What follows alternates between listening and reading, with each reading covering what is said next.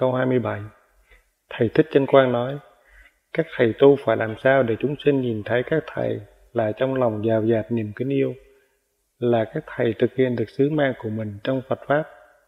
Xin hỏi nhân dân, ý một, sứ mạng của các thầy theo đạo Phật là gì?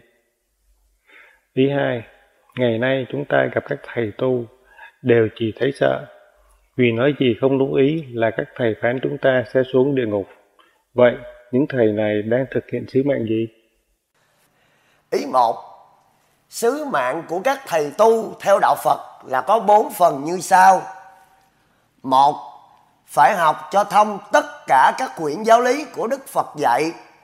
Hai, dạy lại cho các Phật tử hiểu thật rõ lời của Đức Phật dạy ở trong các quyển giáo lý này.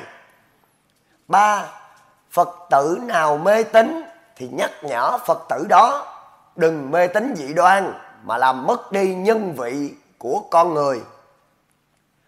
4. Phật tử nào chuyên lạy người khác thì nhắc nhở Phật tử đó đừng có quỳ lại ai ở trái đất này vì là nơi ngũ thú tập cư gồm người, thần, thánh, tiên, chúa. năm Người làm người ăn chớ không cầu xin ai. 6. Có bản thân lo cho bản thân, có gia đình lo cho gia đình, có tổ quốc lo cho tổ quốc. 7. Không cầu lại hay xin ai ở trái đất này vì là nơi ngũ thú tập cư gồm người, thần, thánh, tiên, chúa, vân vân.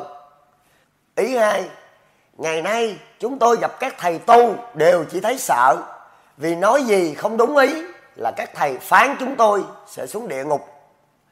Vậy những thầy này đang thực hiện sứ mạng gì?